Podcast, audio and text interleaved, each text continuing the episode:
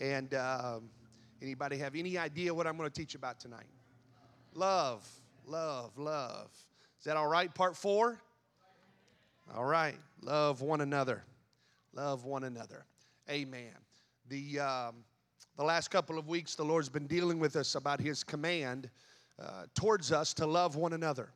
But he's also been dealing with us not about just the command to do so, but about the blessing that comes uh, as we love one another. Now, and uh, as I mentioned last week, I, I don't believe that God is speaking to us about this for no reason. I don't believe that anything the Spirit does is, is without purpose, but God has a purpose. And when God does something, he does something with divine order.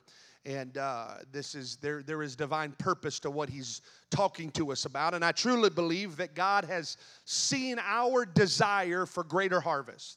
I believe this with all my heart. I believe he has seen our desire for greater revival and greater harvest and and uh, greater things. And because of that, he's he's showing us what it takes to not just talk about those things, but to actually experience those things. We said it last week. If true harvest, to experience true harvest, if it was easy, everybody would be seeing it.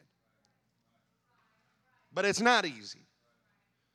For we like to, how many know we like to talk about packing the church out? And we like to talk about witnessing the miraculous. And we like to talk about, you know, seeing a bunch of people saved. And yet we don't always want to do the sometimes hard and difficult things necessary in order for those things to become a reality. Come on now. I'm one of us.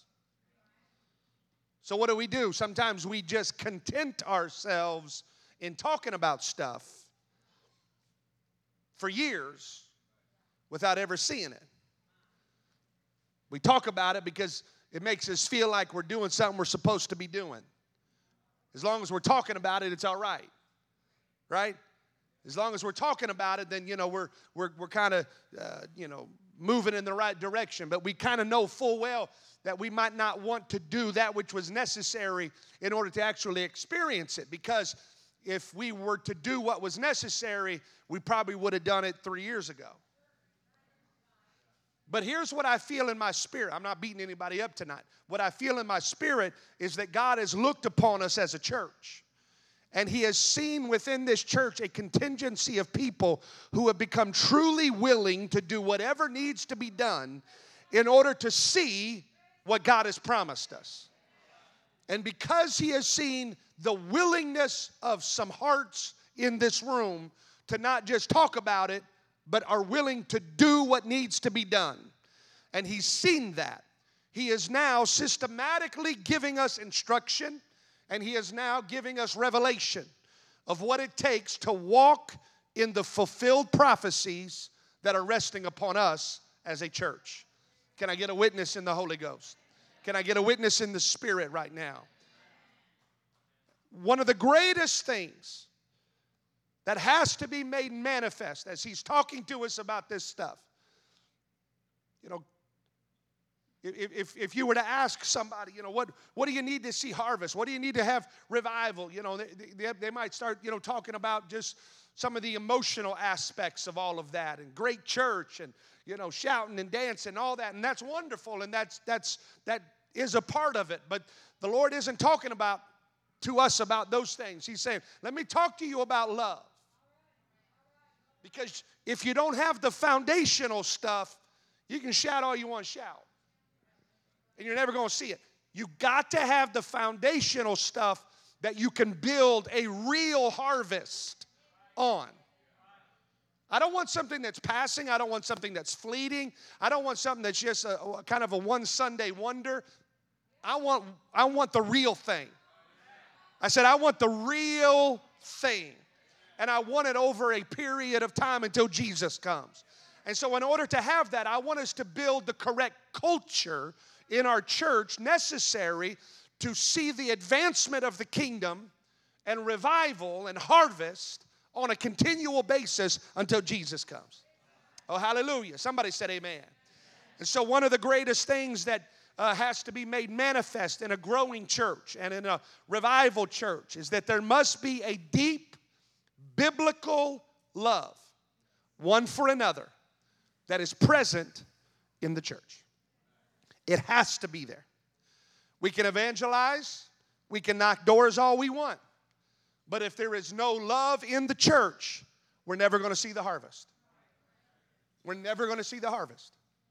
seventy-five of you can be teaching Bible studies, but if we don't have love, we're not going to see a harvest. We can clap, we can shout, we can dance, we can run the aisles all we want, but if we don't have love, then we are powerless to bring about any kind of real revival, real change in the context of our communities and our world. For again, without love, what are we? We're a sounding brass, clashing cymbal. We are nothing. Doesn't matter what you have. We're nothing. So we see that this topic of loving one another is essential in the New Testament church. It's essential. To prove this, we find that in the New Testament that there are two hundred twenty-six verses on love. The New Testament, two hundred twenty-six verses on love. thirty-three of those two hundred twenty-six verses are about God's love towards us. fifty-one of those two hundred twenty-six verses are about our love towards God. twenty-three of those verses are about what we should not love. But one hundred nineteen of those two hundred and loving one another. About loving one another. Loving one another. Far more, far more verses than God's love towards us and our love towards God. Which again shows us, now I'm not saying it's, it's more important than those things. I think it's just God really, he knows human beings. And he knows I, I, I'm going to have to talk about this a whole lot more because this is something they're going to struggle with. And this is an area they're going to, they're going to, they're going to have some issues with. So I'm going to have to talk about it a whole lot more. So this is important. We see the importance that God's word puts on our love one for another. So now let's dig into this a little deeper, this command of loving one another. John chapter thirteen and verse thirty-four. A new commandment I give unto you, that you love one another. As I have loved you, that ye also love one another. John fifteen and verse twelve. This is my commandment, that ye love one another as I have loved you. And so I want to point out simply again, I pointed out last week, I'm going to point it out again this week, that to love one another was not a suggestion from God. It was a command from God. It was a command from God. It wasn't just, hey, this would be good if you did this. It was a command from God. Now, we just kind of talked about that, but I want to dig in a little bit deeper with this understanding of this command from God. Now, think, think through this with me. If God commands us to do something, then we must have the ability and that which is necessary to be obedient to the command. How many know God would never command us to do something that we didn't have the power or the ability to do? So this is where some revelation on our part needs to come into play. Because if we're not careful, we can start saying things like this. Well, I, I just don't know if I have what's needed to love others like God commanded it, commanded me to love others. I just have a real hard time loving that individual. I just have a real, I have real conflicting feelings about that particular person. I, I just don't think I have what I need in order to love that person. But again, the Lord would never command us to do something that we didn't have the ability to do. So look at what the book says. First John chapter four, verse twelve. No man hath seen God at any time. If we love one another, God dwelleth in us, and his love is perfected in us. Hereby know we that we dwell in him, and he in us, because he hath given us of his spirit. God dwelleth in us. His love is perfected in us. His love is perfected in us because he dwelleth in us. Hereby know we that we dwell in him and that he dwells in us, because he hath given us of his Spirit. So these verses are telling us that if we have this love one for another as Christ told us to have, it's going to be because his Spirit is within us. Is that what it says? And exemplifying that love one to another is how we will know that his love is, or that his Spirit truly dwells in us. Now, this is important, because what that's telling us is that God can command us to love one another, because he also knows that his Spirit within us will give us the power to be obedient to the command. Therefore, if we are filled with the Spirit — do we have any Spirit-filled people in the house? If we are filled with the Spirit, then we have everything necessary to love all others in the body of Christ. Oh, hallelujah. So if we're filled with the Spirit, then that takes away every excuse for not loving as God has called us to love. Are you filled with the Spirit? Yes. You have no excuse. Am I filled with the Spirit? Yes. I have no excuse. I have everything necessary to love everyone because I've been filled with the Spirit. And if we do lack love, it's not because we lack that which is necessary. I need your, I need your minds now. If we lack love to the body of Christ, it's not because we lack what is necessary to have love, because we have the Spirit. But rather it is because we are tapped in to something other than the Spirit, which is what? Our flesh. If we lack love one to another, it's because we are tapped into a source of flesh instead of the source of the Spirit.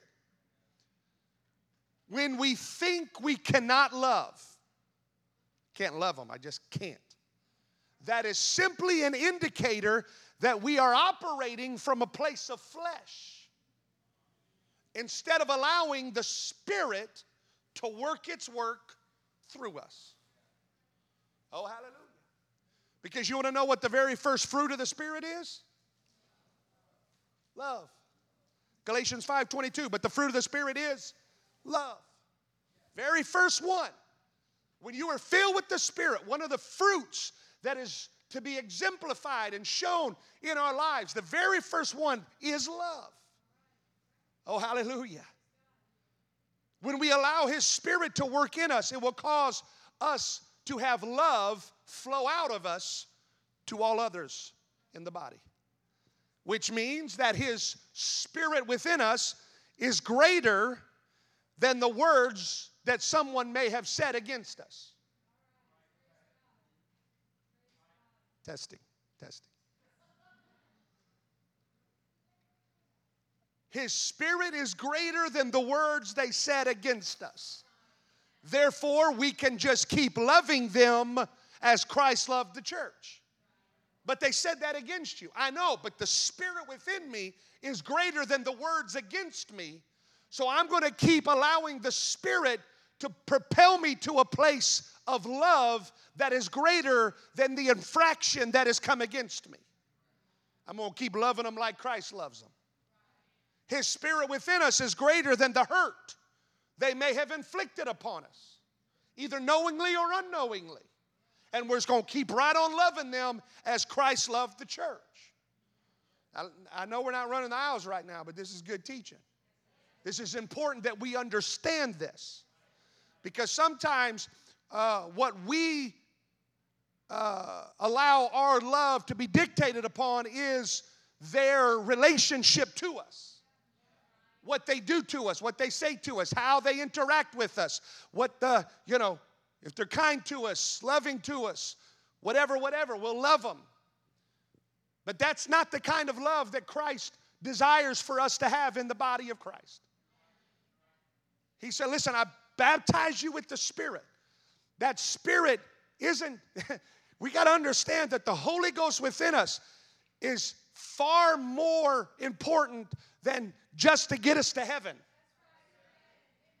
If the only point was to get us to heaven, he'd fill us and take us. But there's a great purpose for the Holy Ghost within us. It does so much. And one of the things it does is it causes us to be able to have what's necessary to have the true love one to another in spite of some difficulties. I mean, no, we're, we're humans. You got flesh. We don't always have good days. We don't always say right things. We don't always act in the right manner. And so because of that, there's going to be some conflicts. There's going to be some issues. But the, but the word of the Lord is trying to instruct us tonight about the fact that he said, even with all of those issues in the church, potential conflicts in the church, he said, I've given you my Spirit, and my Spirit can overcome the conflict.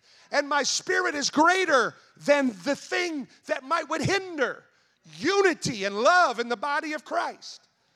Oh, hallelujah. It's not about who they are and what they said. It's not about uh, the, the, the, the, the issue. It's not about all, it's not about all of that. It's about an understanding that rises above all of that that you have within your mind and in your heart that says, I know what they did. I know what they said. I know what the issue is.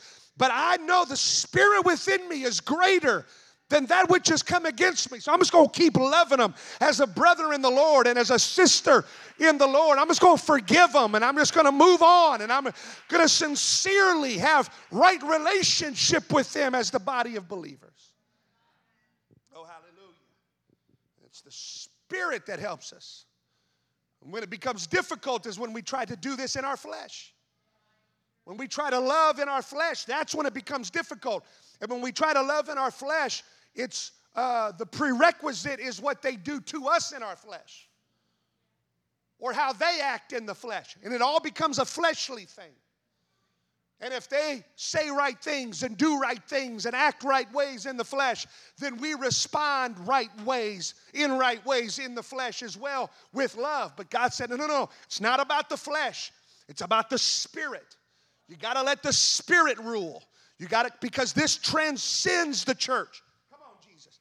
This rises us above all of the little nitpicky problem, issue, division. It rises us above all of that because we have an understanding. The Spirit of God is within me, and it gives me the power to love them in spite of. Woo. Can we love in spite of? Not in our flesh, we can't. You don't love in spite of in your flesh, but in the Spirit we can. You want to know why? Because you know who that Spirit is? God. And God is what? Love. Woo. The God that is within us is a God of love. That is his attribute. And as he flows out of us, that love is to be made manifest in the body of Christ. Hallelujah. His Spirit is greater than any offense that may come against us. So what do we do? We continue. We just continue loving them as Christ loved the church. His Spirit gives us the power to love everyone regardless of who they are, what they've done. Right? The book would say it another place like this. Galatians chapter five and verse thirteen. For brethren, you have been called unto liberty. Only use not liberty for an occasion to the flesh, but by love serve one another. Again, love is not a word. Love is an action. Serve. In love, serve. Serve. We might talk about that at the end. But serve one another. Verse fourteen. For all the law is fulfilled in one word, even this, thou shalt love thy neighbor as thyself. But then watch verse fifteen. But if ye bite and devour one another, take heed that ye be not consumed one of another. Now, th- this verse is exactly why I feel like God is speaking to us about the importance of loving one another. For Paul here, under the direction of the Holy Ghost and the leading of the Spirit, is telling us that we should love one another as we would love ourselves. And if we don't, he says, if you don't, he said, we're going to we're going to start biting and devouring one another to the point where all we say we want to accomplish will be consumed and die. He's showing us that it is impossible for us to have life and liberty and resurrection power at work in our midst if we do not love one another. It's impossible. It's impossible. For it is love that releases the harvest. And it is love that releases the revival. And it is love that releases the miraculous. It's love that allows us to experience the greater things of God in our midst, both individually and collectively as a church. Love. Oh, hallelujah. We don't, we don't talk about this as near what we should. This is such an important thing, because the lack of love only causes there to be fighting and discord. Talks about biting. And he says, when that has its way, he said, what that's going to do is it's going to eventually destroy everything of value, and it's going to destroy the purpose of God in your midst. That's what's going to happen. If you don't have love, there's going to start being fighting. If there's going to be, and fighting, it's going to stop everything that God wants to do. It's going to halt everything that God is wanting to do. It's going to hinder everything that God is wanting to accomplish. So I say again, a revival church is a church where all members of the body love all other members of the body. We need to understand tonight, and I need to understand, that it's, it's bigger. This is bigger than our fleshly wills. I talked about it last Thursday, but we, we need to get a higher perspective of all of this. We need to rise above our personal things and what's going on in our personal thought processes and our personal minds and our personal stuff. We need to get a, a bigger picture of the reality of nine million people in Chicagoland that need the gift of the Holy Ghost. We need to get a bigger understanding of hundreds of cities in the Chicagoland and Northwest Indiana area that do not have an apostolic presence in those cities. Come on, if you, if you and I could ever get a bigger perspective of all of this, we're not going to be so bogged down with our petty little indifferences. Come on, Jesus. We're not going to get so bogged down with all of the, well, this is my feelings and this and this and this is the way I feel and this is this what they did to me. Come on. We got to get a bigger understanding of what's happening. We got to big, get a bigger worldview of what God's trying to accomplish in our midst and in our church, and then come to the realization and say, listen, I'm not going to allow anything in my life to hinder what God is doing in our midst. If somebody else wants to do it, that's up to them. But I'm not going to allow anything in my life to hinder what God is going to do. So Spirit, help me. Spirit, help me. Flesh, I got to crucify you so that the Spirit can begin to work. Because when the Spirit works, I can begin to love all others as Christ loved the church, regardless of what they've done. Because I understand this is big. I understand this is bigger than me. Oh, hallelujah. Oh, hallelujah. It's bigger. Oh, hallelujah. We walk in our flesh. And walking in our flesh leads to the destruction of the whole. Walking in our flesh individually. If enough of us walk in the flesh, it don't take all of us, but if enough of us will walk in the flesh, it will destroy, hinder greatly at least, what God wants to do corporately in our midst. We need to understand that we are a part of one body. What one member does affects the rest of the body. The pinky's small, but hit it with a hammer. It's going to affect the entire body. We need to understand we are not entities of ourselves. Listen, it is, it is a lie from the devil, and it is a lack of love to, to think that you are just a person that goes to this church, that what you do doesn't matter, and that your faithfulness or unfaithfulness doesn't matter, or your plugging in or not plugging in doesn't matter, or your commitment or non-commitment doesn't matter. That is, a, that is a, number one, a belief in the lie of the enemy, but it's also a lack of love. Because you have to understand, if you are here, it is because you are a member of one body. Come on. And because you are a member of this local body of believers, what you do or don't do affects everybody else. It affects everybody else.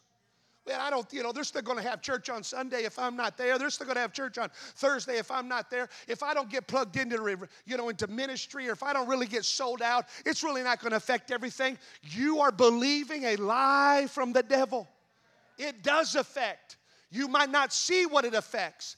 You are coming from an argument of absence. You are arguing, your argument is based upon what you don't see right now. What, what would happen if you did get committed? What could you add? What could you add if you got faithful and committed to the body of Christ like never before? What you're doing is you're looking at yourself and you're saying, well, I'm not doing this and I'm not doing this and I don't have a big impact. And so if I'm not there, there there's no hole. There's no, there's nothing that is uh, taken from the church because I, I, I'm not really affecting much change at all anyway. So if I'm not there, they don't really miss me. It is an argument from absence. And you can't argue from absence. You've got to argue from the word of the Lord. And the word of the Lord says this: He put you into the body for a purpose. And just because you're not fulfilling your purpose currently, and if you continue to not fulfill it, we might not see it. But what could you do if you were doing what God called you to do? What could the church see if you were doing what God called you to do and you were being what God called you to be? Where could we be at as a church right now? Where could we, what could we be experiencing right now? So don't believe that lie. You are important. You are necessary. Don't allow a lack of love to keep you from fulfilling your calling in the body of Christ. You are not a separate side member that just gets sewn on every Sunday. You're a part of who we are Monday and Tuesday and Wednesday and Thursday. It's important. We can't accomplish what is pleasing to our flesh at the expense of that which God would want to do in the Spirit. That's why Paul continues talking to the church of Galatia by saying this. Galatians chapter five and verse sixteen. This I say then, walk in the Spirit. Walk in the Spirit. And you shall not fulfill the lust of the flesh. For the flesh, the flesh lusteth against the Spirit, and the Spirit against the flesh. And these are contrary the one to the other, so that you cannot do the things that you would. So Paul is letting them know that in order for there to be this all-important love flowing in the body of Christ, it's going to be imperative that we walk in the Spirit and not in the flesh. Why? Because it's the Spirit that gives us the love. Flesh, lack of love. Spirit, love. It is the Spirit that gives us the power to love all others. But it is the flesh that causes us to withhold love if they don't meet certain standards. So now, now, now look at this now, because Paul says that the Spirit and the flesh are contrary to one another. Is that what he says? and they do not allow for us to do the things that we would do, so that you cannot do the things that you would do. Now, many times we look at this from the context of how the flesh stops the spirit, right? As we've been talking for the last few minutes. The flesh can stop the spirit. But Paul, that's, that's not all that it says there. Because Paul is telling us that they are both contrary to one another. Just as much as the flesh is contrary to the spirit, the spirit is also contrary to the flesh. Come on now. Therefore, the spirit also has the power to hinder what the flesh would want to do. Oh, come on. So we see that when we are truly walking in the spirit, then our love will keep us from saying things that our flesh might want to say. When we are walking in the spirit, the spirit's going to fight against the flesh and say, you don't get to do what you want to do. And so then that causes me to not act a way that my flesh might want to act. That would bring division and discord in the body of Christ. Woo, hallelujah. Your flesh may want to get revenge, but the Spirit gives you the love necessary to move past that moment with a spirit of meekness and a spirit of peace. This is what my flesh wants to do, but I'm going to walk in the Spirit, and the Spirit squelches the flesh. And we just keep loving. We just keep loving.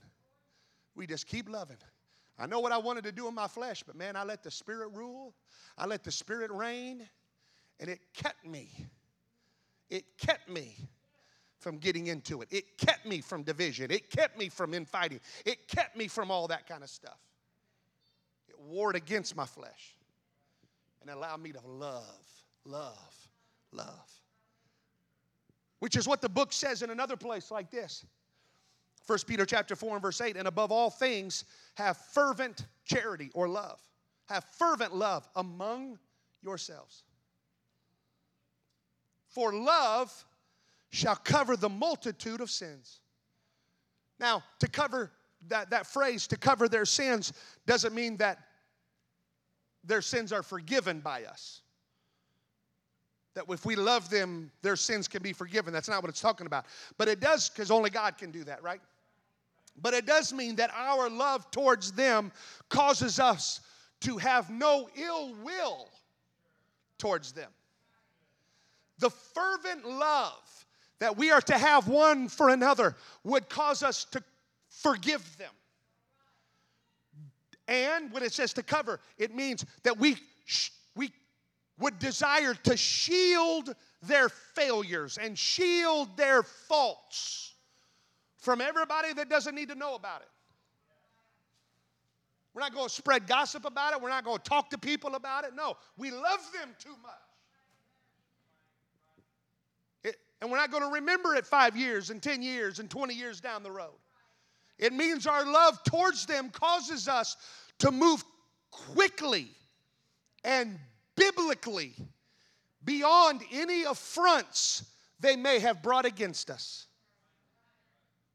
Affront against us, but our love towards them that the Spirit helps us to have causes us to quickly and biblically move forward with forgiveness, long-suffering, meekness. It means our love towards them causes us to show all others grace, to be long-suffering towards them, to refuse to bring up that which has already been forgiven. We covered it. We don't think about it. We don't hold it against them. We don't think about it when we see them. That's what real love among the church looks like in reality. Now hear me. It goes far beyond. Now this is so important. I felt like the Holy Ghost just kind of put his hand on me and studied today, and I, I, I, want, I want, this is important. This goes far beyond just being nice to one another. This goes far beyond just being cordial one to another. For how many know you can be cordial to someone you don't really love? You can be nice, kind to somebody you don't really love. This is talking about something, and I need everybody to hear me. This is talking about something far greater than just getting along, so as not to cause a scene. Just doing our best to be civil one with another.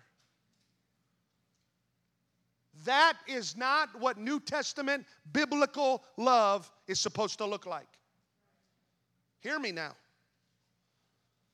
We cannot take our cultural mindset about going along to get along. Yeah, we're just going along to get along.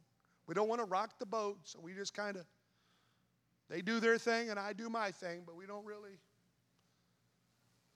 That's not love. We cannot become satisfied to just agree to disagree about interpersonal relationships that are conflicted one with another. Well, I, you know, we got this conflict here. But, you know, we just found it best to just agree to disagree. So what you're saying is you're living in disagreement with a brother or sister in the Lord.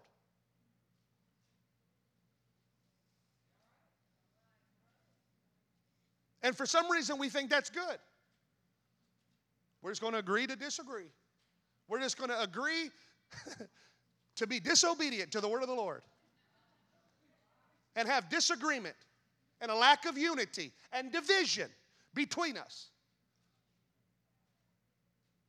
Because, you know, if we really got into it, and there'd be, it'd be ugly. Yeah, why? Because of flesh. It wouldn't be ugly if the Spirit was ruling. It wouldn't be ugly if our mouth and our mind was controlled by the Spirit. It's only ugly when our mouth and mind is controlled by our flesh and our feelings and our emotions and our will. That's when it gets ugly. And individuals in the church, for some reason, they think it's a, it, you know, they're spiritual because they know it could get ugly, so they agree to disagree.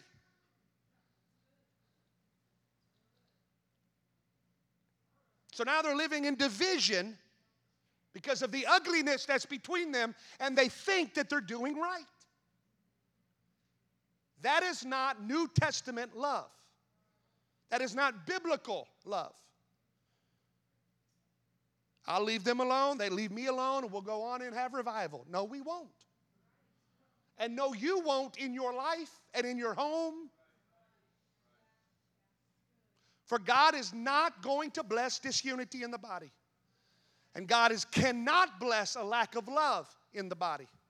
And God is not going to bless division in the body. Oh, hallelujah. He's just not going to do it.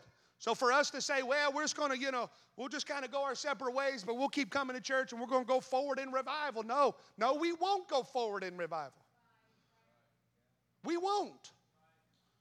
This is what God's talking to us about. This is why it's so important that we love one another.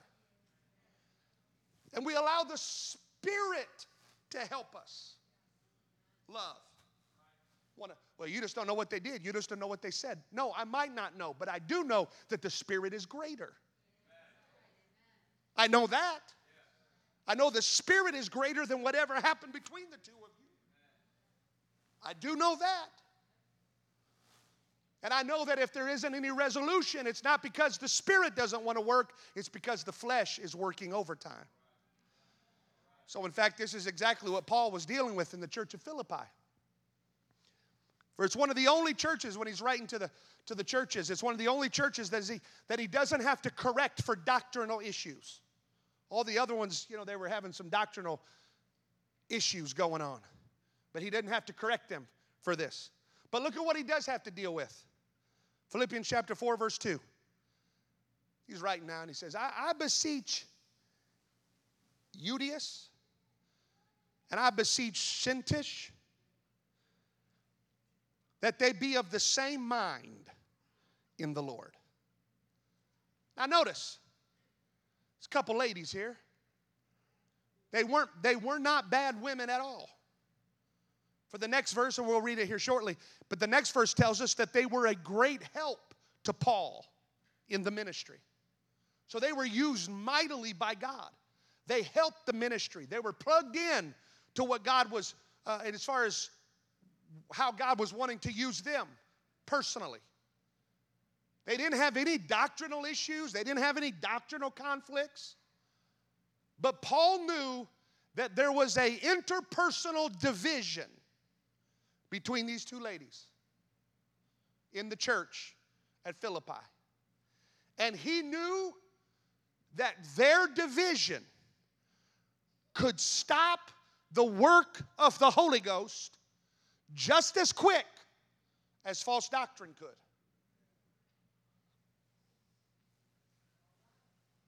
Paul knew that their lack of love one for another was going to stop what God was wanting to do in their midst.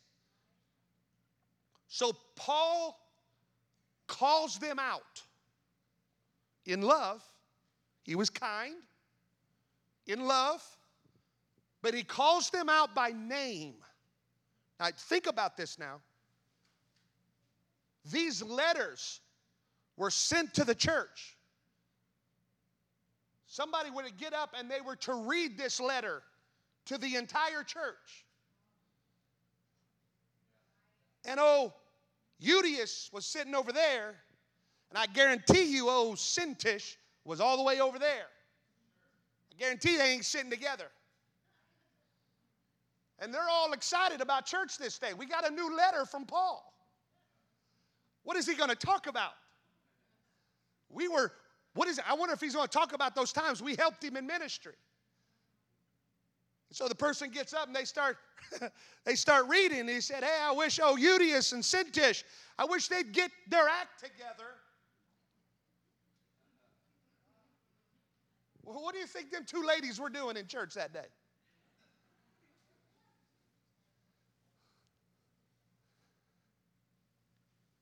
So Paul calls them out in love.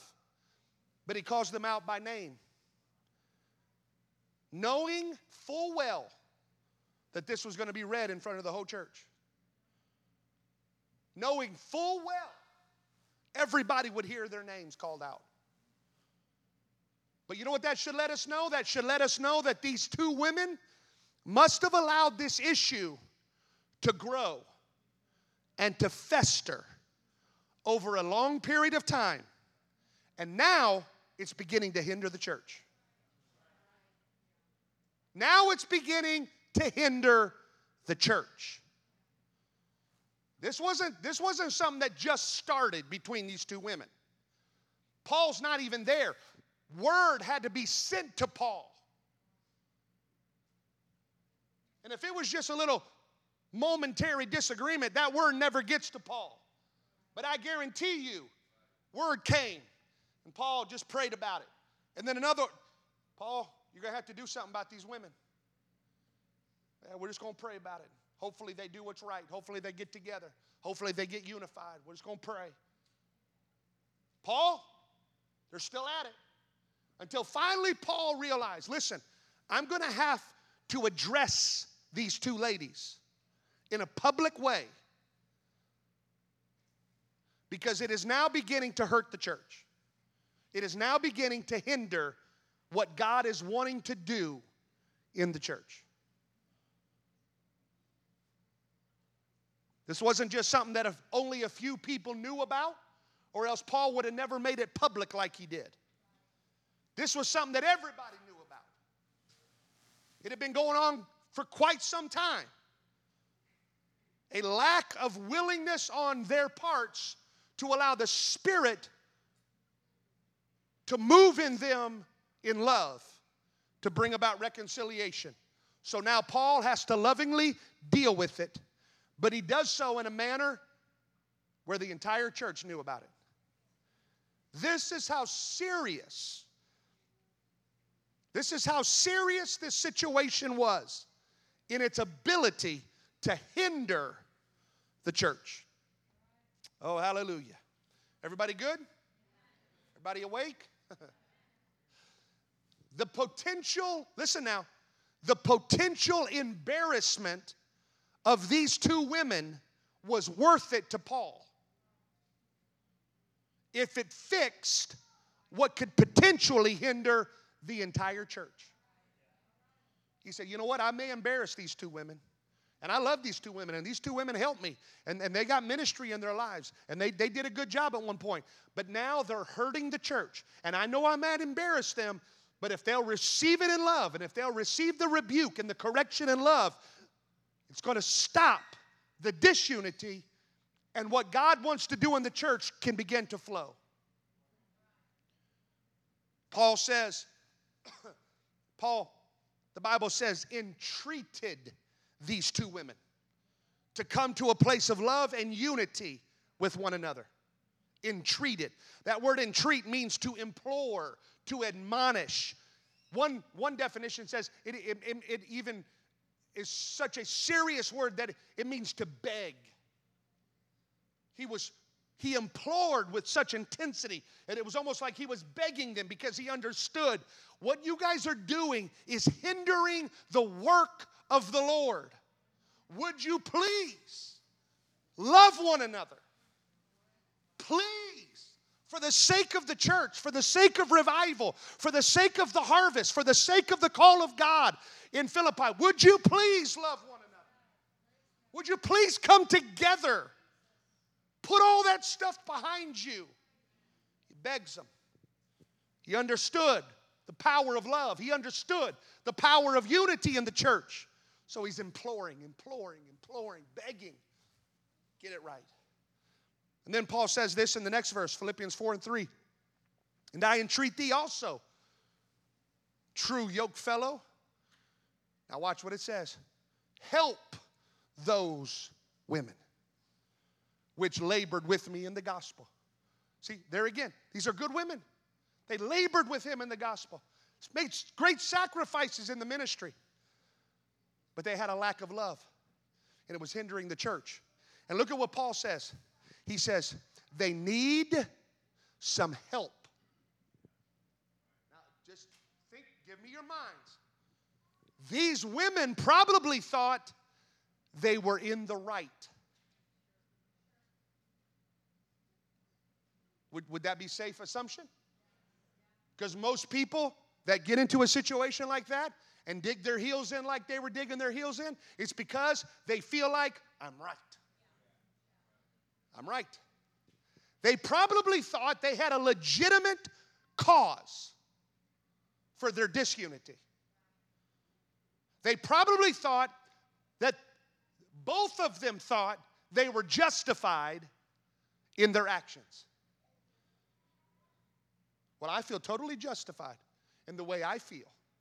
I feel totally justified in my actions, and this is what I said, and this is what I did, and I never did anything wrong. It's so funny dealing with people that have interpersonal conflicts. Neither one of them ever did anything wrong. I said all the right things. And the other person says, I said all the right things. I acted perfectly, biblically. The other person acted perfectly and biblically, and yet here we are. See, and when you think you're right, you don't think you need help. Who needs help? The other person needs help. I'm the one that's right. I don't need help, but they do. You really need to pray for them. You, re- you they really could use some counsel. They really could, you know, they, they, Pastor, they need it. I'm good. I'm totally fine. I'm totally well. But they need it. So that's how both parties feel. I don't need the help. The other one needs the help. But Paul says they both need help. See that? Paul says they both need help. What they're doing is not right. Even though they think it's right, it's not right. They need help. What they're doing and what they're feeling, even though they think it's justified, it's not justified. If it was justified, they wouldn't need help. They need help. What they're doing is not correct, even though they feel like it's correct. Because the problem is it's all about what they feel, which is what? Flesh. They're not walking in the spirit, they're walking in the flesh. They need help. What they're doing is hurting the church. So they need help in order to stop hurting the church. If they don't get it fixed, hear me now, if they don't get it fixed amongst themselves, you're going to have to step in and do something. Because you can't keep allowing this to go on, because it's going to hinder the church. So please don't get offended when pastor preaches to you about forgiving somebody, making it right with somebody, having love with somebody and unity with somebody. Don't get offended about that. Up until now, I don't know that I've ever called a name out over the pulpit.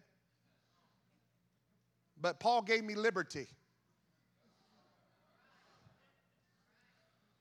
So just go ahead and get it right before pastor has to call names. Because that wouldn't be good for me or you. It's the will of God for us to help those who are in division.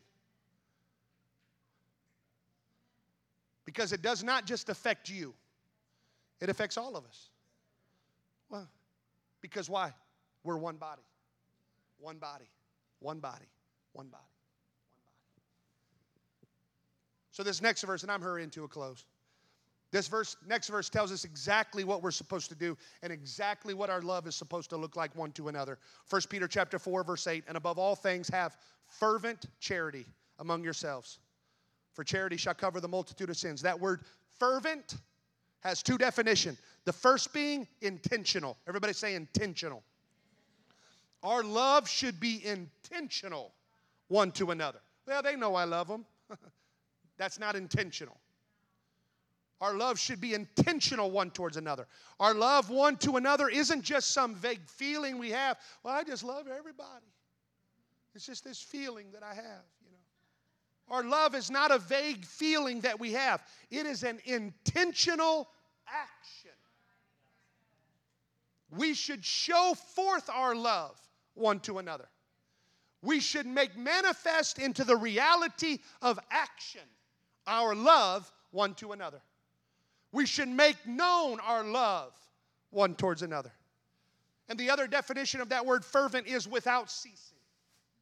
Without ceasing. Everybody say without ceasing. Therefore, we see that our love towards all others in the body of Christ doesn't stop when they do something we don't like, because it's to be without ceasing. Well, I love them as long as they do what I want them to do. That's flesh. It's not spirit. It's not loving them as Christ loves them. Thank the Lord, He doesn't stop loving me when I do stuff contrary to His word. And if I'm to love others like Christ loves me, then I need to let I need to love everybody else, even when they do stuff to me I don't like.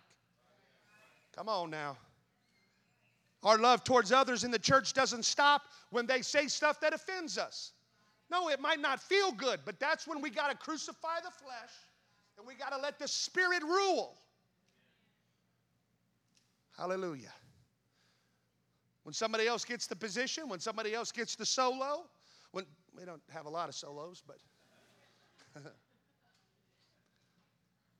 the three we have in the year, when somebody else gets the ministry opportunity, we don't stop loving them just because it wasn't us.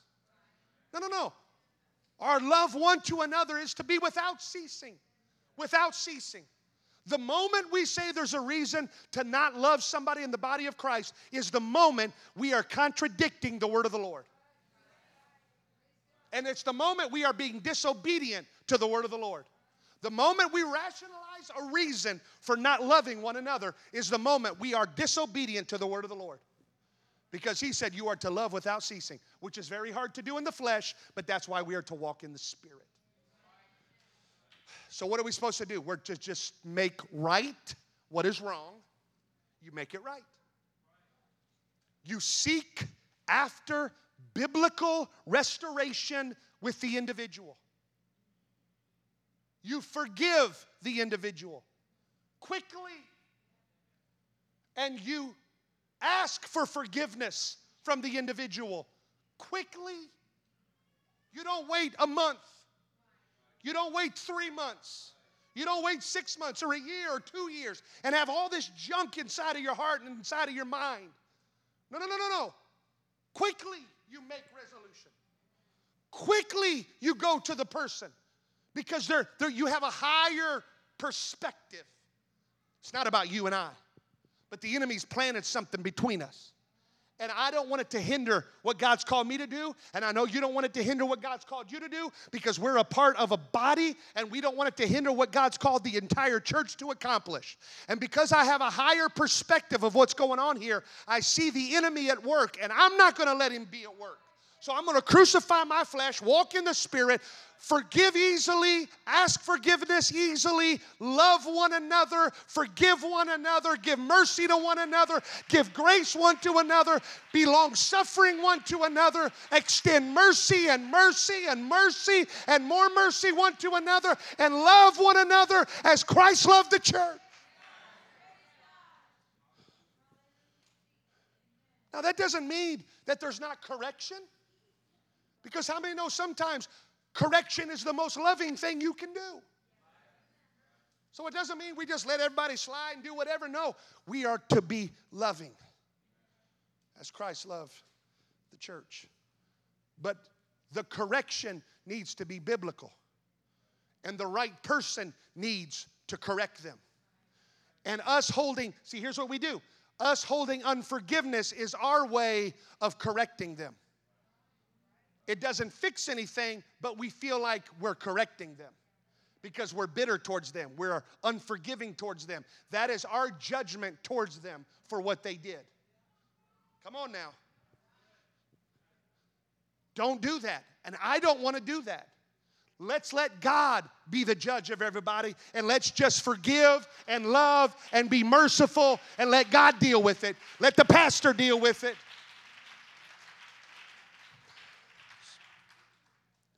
Striving to be obedient to the word of the Lord when it says this, Ephesians chapter four, verse two, with all lowliness and meekness, with long suffering, forbearing one another in love, endeavoring to keep the unity of the Spirit in the bond of peace. What's interesting about this word endeavoring is it means to use speed. I just referenced it a minute ago. It means to be, use speed, to make an effort, to be earnest, to be prompt about keeping the unity of the Spirit. Not something you wait to do. It's not something you harbor for years and then eventually get around to it. No, no, no. Endeavoring means quickly. The moment it's small, as soon as it's done, as soon as the word is... The, the interaction happened or the division happened or the, the wrong was done, you endeavor. I want to keep the unity of the Spirit. Let's talk about this. Let's talk about this. I want to get this right. I want to figure this out. Oh, hallelujah. I'm almost done. I'm almost done. Oh, hallelujah. I close with this. John chapter thirteen and verse one. Now before the feast of the Passover, when Jesus knew that his hour was come, that he should depart out of this world into the Father, having loved his own which were in the world, he loved them unto the end. We are to love one another as Christ loved us. He loved them until the end. So if we are to love one another as Christ loved us, then we need to be willing to love one another until the end. Which means that we love them until it's complete. Until whatever needs to be finished is finished. Until it's been resolved. Until the answer has been found. Until the remedy has been applied. Until the problem has been fixed. We love them until the end. Oh, hallelujah. We love them until they're changed or we're changed or we're both changed. We just keep right on loving. We love them until they allow the Holy Ghost to move on them, and we allow the Holy Ghost to move on us, and the resolution is made perfect and beautiful in the sight of God, we just keep loving until that happens. Sometimes it might not be fixed in a day. Sometimes it might need the help of some counselors. Fine, we've got counselors. We'll help you. But guess what? Through that whole process, it's not about fighting. It's not about discord. It's not about division. It's about, yeah, we got some issues, but I love you and you love me. Let's get into some counseling. Let's get into some help. Let's get a third party in here to help us, because I love you too much to have this division, and I want the will of God over this church. We love them until the end. We love them until attitudes shift. We love them until revelation is received. We love them until we get to the place of true repentance. Them, us, both of us. We love them until we all understand the importance of it all. We might not get it. They might not understand it. It might be still walking some flesh, but we just keep loving until they get revelation. Or maybe we're the per- people that need the revelation. We love them until they soften. We love them until their will breaks or our will breaks. We love them until our will aligns with the Word of God or their will aligns with the Word of God. We love them until the end. We don't stop loving them. We don't withhold love until they get it right. We love them until the end. That's how Christ loved us. That's how we need to love one another. We can't do it in the flesh, but we can do it in the Spirit. Walk in the Spirit. Stand to your feet if you would. Lift your hands. Can somebody just respond to the word of the Lord tonight? Somebody respond to the word of the Lord tonight. I got one more important thing I need to say before we dismiss. Some direction I feel like the Holy Ghost has given to me. Come on, let's pray right now. Jesus, we love you. Jesus, we love you. Help us, God. Help us, God.